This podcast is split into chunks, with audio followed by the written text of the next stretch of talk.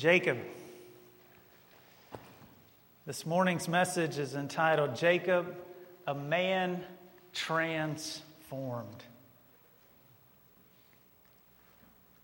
We introduced him last week, really, at a time in his life in which he lived up to his name, which means deceiver or trickster. This morning we'll be in Genesis chapter 32, and we're fast forwarding in his life a little bit, about 14 years or so, give or take. A time in which he lived up to, he continued to lift up, lived up, live up to his name. A time in which he continued to lie and, and continued to seek to work his own, own way, using his own skills and using his own strength See, we see a man who God had a plan for. God had a plan for Jacob's life. And yet, he had to change him from who he was to who he wanted him to be. This morning, we're going to look at that transformation and that transformation process and what God did and wrought in Jacob's heart and his life and how he transforms today. Look with me in Genesis chapter 32, beginning with verse 22. It says, The same night he arose and took his two wives, his two female servants, and his eleven children, and he crossed the ford of the Jabbok. He took them and sent them across the stream and everything else he had, and Jacob was left alone. And a man wrestled with him until the breaking of the day. When the man saw that he did not prevail against Jacob, he touched his hip socket, and Jacob's hip was put out of joint as he wrestled with him. Then he said, Let me go, for the day has broken. But Jacob said, I will not let you go unless you bless me. And he said to him, What is your name? And he said, Jacob.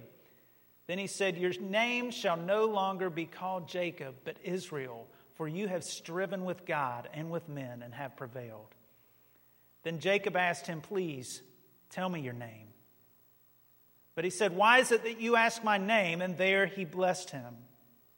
So Jacob called the name of the place Peniel, saying, For I have seen God face to face, and yet my life has been delivered. The sun rose upon him as he passed Penuel, limping because of his hip. Therefore, to this day, the people of Israel do not eat the sinew of the thigh that is on the hip socket, because he touched the socket of Jacob's hip on the sinew of the thigh. Let's pray together. Dear Lord, we thank you so much, Lord, again for this day. This is the day that you have made.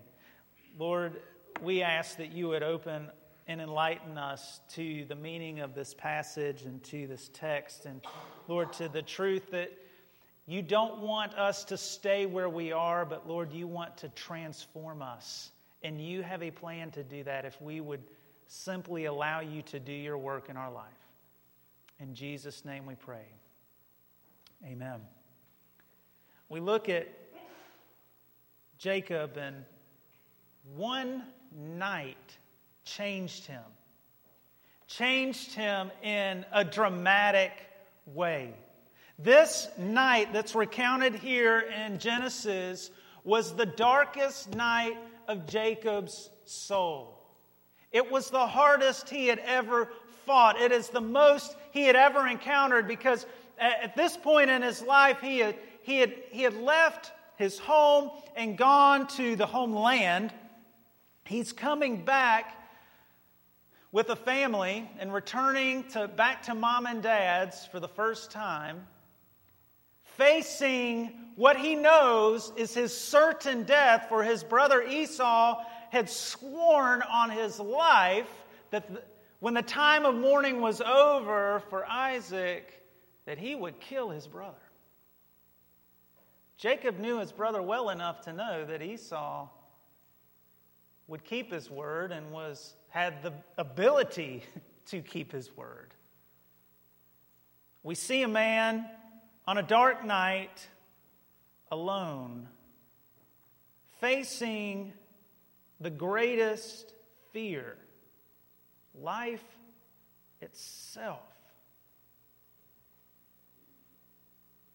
We see a man who had lived his whole life based upon his own strength and his own talents, his own abilities, and he was good at it.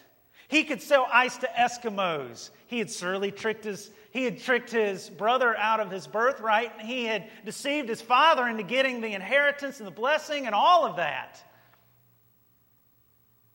And yet now he came to this point and he, he was doing everything he could do. He, he, he prepared a special gift for his brother Esau and set it up ahead. And he, he, he had strategized on how he was going to place his caravan in such a way that the, the, the children, even like the most favorite wife and child, were, children were going to be toward the back of the caravan. They had the greatest chance of, of escape. And here Jacob is on a dark night, the darkest night of his life. And he was alone. Alone with his thoughts, alone with his fears, alone wondering what the new day was going to bring. Would this be, was this the last day of the joy in life that he had experienced? When the sun rose, would this become a day of mourning and of bloodshed and was this the day in which everything, that, every mistake that Jacob had made, all of that was going to come home to roost? And he was going to have to face what he had done. He couldn't go back, and he couldn't stay where he was at. He was in a place he had never found himself before. What do we learn about this man, Jacob, who was transformed? Number one, we learn that Jacob fights with the Lord. He fights with the Lord. He's alone, but he only thinks he's alone. Who's there with him? The Lord is there with him. Had there ever been a point in Jacob's life that the Lord had not been there? The Lord had not seen or the Lord had not known? No, the Lord had been there the entire time. And here in this, this time of intense fear, intense struggle, intense strife, the Lord is there. But at this point, the thing that Jacob needs, Jacob doesn't need the Lord to come and pat his shoulder and say everything's going to be okay because guess what the Lord does? The Lord grabs him by the shoulder, but not to comfort him.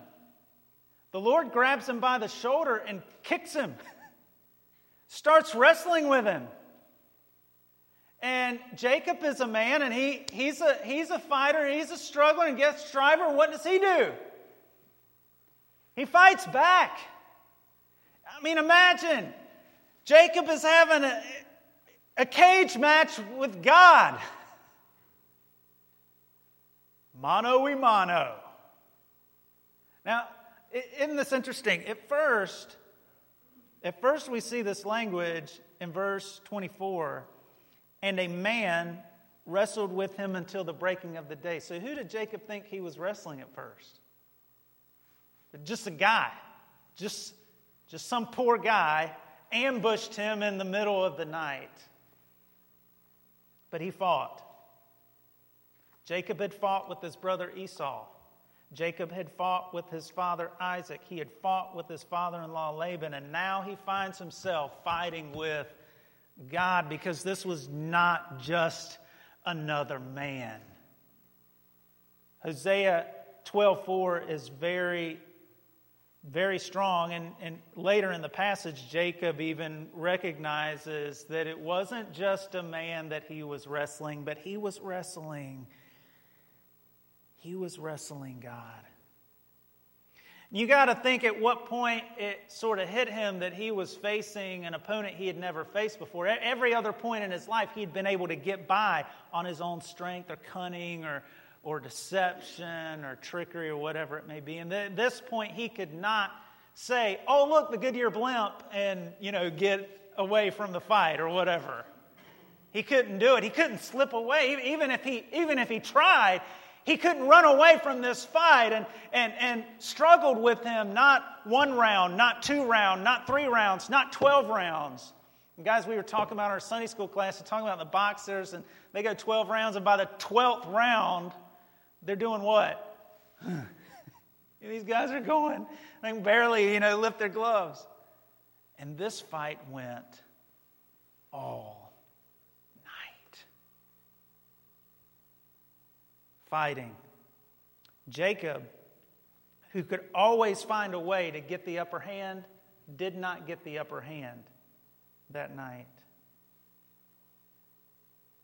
I want to ask the question Have you ever struggled with the Lord? Have you ever fought against the Lord? Have you, have, you ever, have you ever tried to run away from the Lord?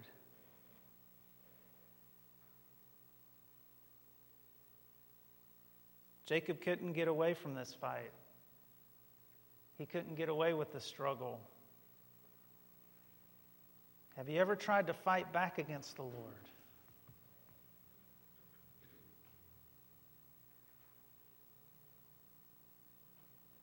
Jacob fought and fought and fought the Lord with every ounce of strength that he had.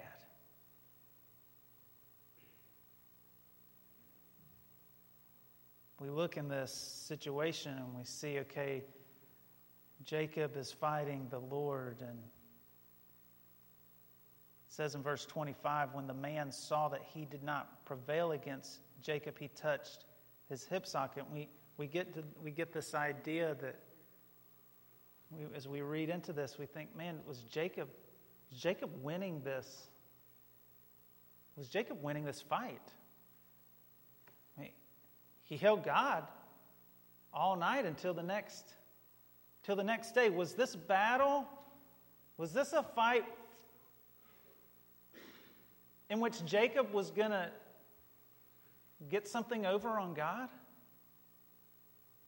Sometimes we think when we're fighting with God or we're running from God that we're getting something over on Him. Hey, God, I'm going to show you a thing or two. Just watch. Hey, y'all, watch this. Famous last words, right? How does that work out? If you're fighting with the Lord right now, I mean, you know He is, He's either calling you to repent or He's calling you to serve in some way, and you're fighting it or you're running with it. You're running away from it. How's that working out for you? It's real quiet in here. It's tough. And we can become like Jacob, thinking, we're just going to fight this way out, God. I'm just going to fight you on this, and I'm going to fight you on this, and I'm going to run from you on this, and I'm going to, I'm going to do my own way on this, and do my own way on this, and do my own, use my own strength and my own cunning and, and everything, my own flesh, and I'm going to beat you, God. Jacob thought that. Until, and Jacob thought he was winning. The man, he's trying to get away. What's the second thing? Number one, Jacob fought with God. But second, Jacob receives a limp from the Lord. He receives a limp from the Lord. This shows us Jacob may have fought all night and may have thought he was getting somewhere. How long did it take to get Jacob down? One touch. And we read this and think, okay, well, God, if, if you're like if you're fighting with Jacob and you're trying to wrestle this man down, why didn't you use your superpower move in like 10 seconds? Boom, done. Winner, all-time winner of the universe right here. right? I mean, seriously, if I had a superpower where I could go into a fight and touch you on the hip and your hip would come out of joint, I would be I would just be going to that move. Like the first time ever. I, I mean, why fight it all night? Why, you know what I'm saying? Right? Who was in control of this fight from beginning to end? God was. At any point, was Jacob, was God in any fear of losing this fight to Jacob? Not at any point. Who was this fight for? Was this fight for God? To teach God something? For God to win something? Who was this fight for? It was for Jacob. It was for Jacob to learn something. Many times we can we can look at what trial and hardship that we go through in this life. And we can look at that and we can think, man, I'm, I'm a fighter. I'm going to fight through this. This is awful. I'm going to fight through this. I'm going to beat, you know, I'm going to win. I'm going to win this fight. We don't recognize that God takes even the struggle and the strife and the adversity that we face in this life in order to transform us into the man or woman that He wants us to be. You see, Jacob, Jacob went into this as never having really lost anything in his life. Laban got him that one time.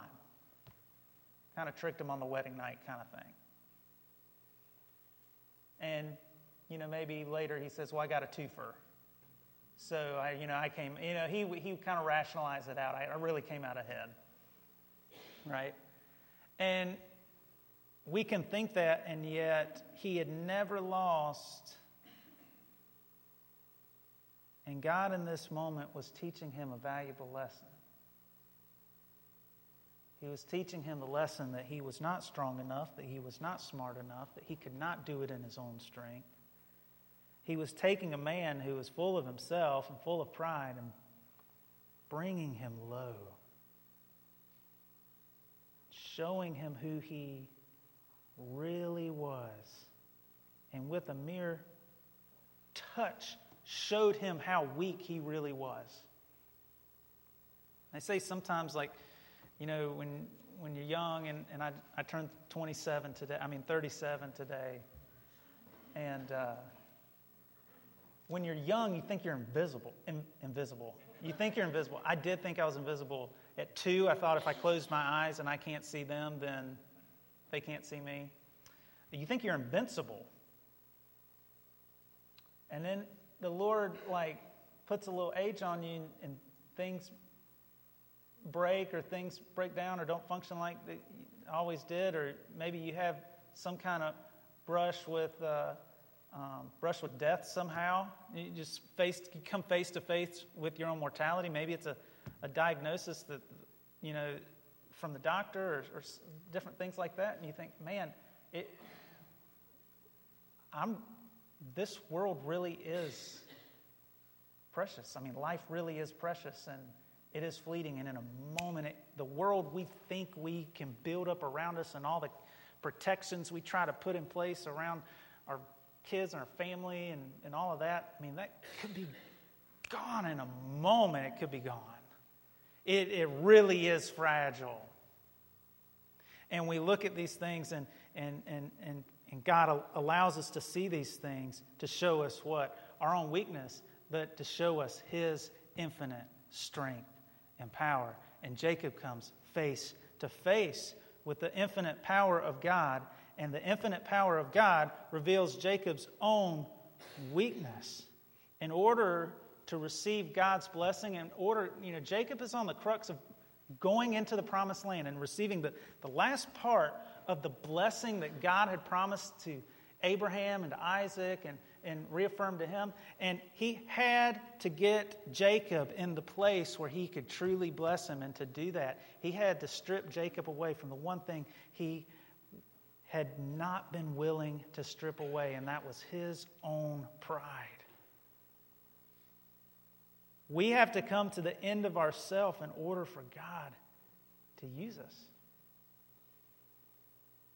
Jacob received a limp that day And that wasn't just one of these like, oh, I pulled a hamstring and give me like, you know, six to eight weeks of recovery and just stay off of it or whatever. Now I'm back into shape. He received a limp for the rest of his life. Every day after that, Jacob was physically reminded that he was weak and God was strong. So Jacob fights with the Lord, he struggles with the Lord, and, and, and the Lord humbles him. And finally, we see the, the last part of this transformation. Jacob is renamed by the Lord. In biblical times, your name meant something. It was your parents named you, and it, it was reflective of who you were and your character, not just it was a not just it's a it's a name in the family, it's a family name, or oh, it's a biblical name, or or I just like the way it sounded, but it, it, it, spoke to your character. Jacob's name, deceiver, spoke to his character. I mean, he lived up to his name throughout his life. And here at this moment in verse, uh, verse 27, the Lord asks Jacob, he says, What is your name? And he said, Jacob. I think there's more going on to here. Did, did God know Jacob's name? Did God, was God asking Jacob to tell him his name because God didn't know? He was asking for information or he wanted to make sure he spelled it right on the holy certificate. He was a, the little name change form he was about to fill out. Did God need to ask Jacob his name for that? No. Why did God ask Jacob his name? He said, What is your name? And so when, when Jacob replies, My name is Jacob, it's not just saying, My mother gave me the name Jacob. He's saying, I am a deceiver. God was asking Jacob to come clean with who he was. Jacob here this revelation of his name, saying his name, was not just saying his name, it was saying to the Lord, You know what? Apart from you, I'm a pretty sinful and selfish human being. That was necessary for the transformation that God was about to do. And it showed that not only had God humbled Jacob physically and touched his hip, because God could have touched his hip physically, and uh, Jacob could have gone the rest of his life like Captain Ahab and saying, I'm, I'm going to get him, and, you know, kind of limp the rest of his life and just turned bitter and turned against the Lord. He could have done that, but he, he was limping physically, but also he was humbled, not just physically, but spiritually, and revealing himself to the Lord, saying, God, I'm, I'm a deceiver. And what does the Lord say? That's no longer going to be your name. I'm giving you a new name. Your new name will be Israel. For you struggled with God, you fought with God, and you prevailed. Now, think about that. In our, in our Bible study this morning, we talked about how, um, man, how our, our past failures can haunt us. It's one of our discussion questions. And think about Jacob. Every time he said his name, it was a reminder of his own sinfulness and failures. And God said, You're not the same man you used to be. You're a new man. And when your children call your name now, I don't even want them when they call your name for you to be reminded of your past because I'm changing you. Because I, the Lord, have forgiven you. And the Lord promises. In fact, he, he tells us the Lord remembers our sin against us no more. That as far as the east is from the west, so far as He removed our transgressions from us. And yet we remember. And yet we hold our sin against us, our past against us. what does God say? God says it's. It is done. You have to bear that burden no more. How many here want a new name? How many here want a clean slate? How many? Yes, I see that hand, my sister.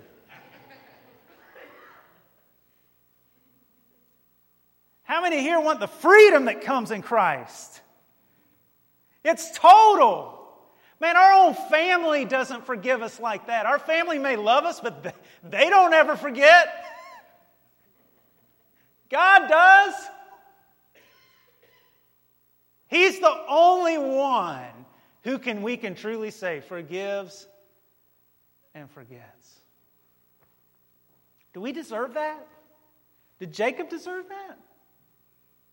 Jacob deserved to be pinned down by the Lord and pummeled all night and then vaporized when he got done. You know? That's what he that's what that man deserved. And yet in spite of himself, God blessed him. In spite of himself, God showed his amazing grace. And this picture of Jacob, this is a I'll tell you I'll tell you folks, kudos to you need to give your Sunday school teachers a high five, a hug, and like, um, you know, we'll give them a raise in their, in their pay. We'll add another zero to their check because this is a tough passage. It's a tough one. It's, it's not one of the easy ones. That's why I love the study. We're, we're, they, they didn't skip, they don't skip the hard ones, they skip the easy ones. But what does this show us? If there's hope for Jacob, there's hope for us. If God can forgive Jacob, he can forgive us. If God can transform this man, he can transform us. We live in a world that it's like we live in a world that says you can't change. You are who you are. And you just should be authentic to who you are. Well, guess what, guys? We're born sinners. Guess what? Guess what is happening in our world when we tell people you're born a sinner. Just go be authentic, be an authentic sinner. Can you imagine? We're reaping what we are sowing. And yet God says, you don't have to live in your sin. You don't have to live in hopelessness. You don't have to live in fear. By faith, follow me, and I, I want to do a work in you that the world cannot understand. Now, it's not in our text this morning, but it's amazing just as we conclude this transformation that happens for Jacob. He goes from the back of the line, he's in the very back. In fact, I mean, at this point, Jacob had sent everything across the river. This was the point, man to man, man alone with his thoughts, where he could have been thinking, they might be better off without me. Maybe if I just slip out, nothing bad will happen. Maybe if I run away from this. Really, he, he was really in a dark spot and wrestled with the Lord that night. And when he wakes up, well, I said wakes up, he never went to sleep. He fought all night. But when the sun came up the next morning, it says Jacob walked with a limp. You see him going down in the valley in full strength of the flesh, but he finds himself emptied of himself, touched by the Lord, the Lord gives him a physical limp.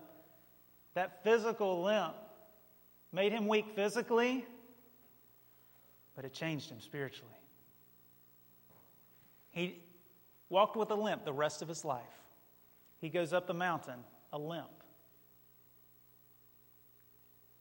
I don't know if he carried a staff or had crutches the rest of his life because of that. He moves from the back of the line the night before to the next day, he goes out and he meets Esau. And where's Jacob? At the front. Instead of running away from Esau early in his life, running in fear, he runs to meet Esau and bows down before him. What causes a man to do that? What causes a man to change like that? The Lord. And Jacob was never the same after that. And I'll tell you, I'll tell you guys, when you meet the Lord, you come to the end of, your, end of yourself and you surrender your heart, your life, your everything before Him, you're never the same. He changes you. Does that mean you still don't make mistakes? We still make mistakes. Every moment we're in this world, we're going to make mistakes. But the Lord doesn't remember them against us anymore. Amen. If you're here this morning, I, I want to challenge you. If you've never bowed the knee of your heart to God and come to the end of yourself, that, that's what it takes to receive forgiveness and, and salvation. I want to challenge you this morning to surrender to the Lord. And number two, if you're, if you're a believer in here, but there's some things in your own life that you're, you're dealing with, some, some sins or weaknesses or failures that you need to, you need to confess before Him, A, or, and repent. Or B, there may be some things that, that you've already confessed and, and repented, but you're still carrying the burden. I want to challenge you this morning to leave it at the cross because He died for that there so that you and I might be free. Let's stand together as we close this morning. We just have a time of response. This altar is open if you'd like to come and have someone pray with you or, or whatever. The, if you want to just pray before the Lord or, or there in, in your pew right there, this is the time in which we reflect. And it's a time I, I, want, I want to encourage you don't leave the same. Don't leave the same. This is the time when we can do business with the Lord. Let's pray together. Dear Lord, we thank you for, for this day. We thank you for your word. We thank you for, Lord, the work you did in Jacob and the work you want to do in us. And Lord, I pray that even in this moment, that we would get out of the way so that you can come in and take over. In Jesus' name we pray. Amen.